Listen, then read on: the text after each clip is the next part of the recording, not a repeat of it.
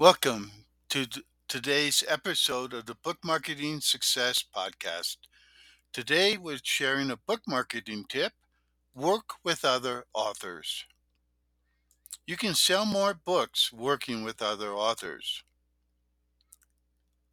You can sell a lot more books if you work with other authors than if you try to do everything all by yourself.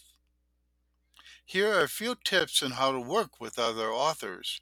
Interview them for your podcast. Ask them to interview you for their podcast. Blog about their books. Ask them to blog about your book.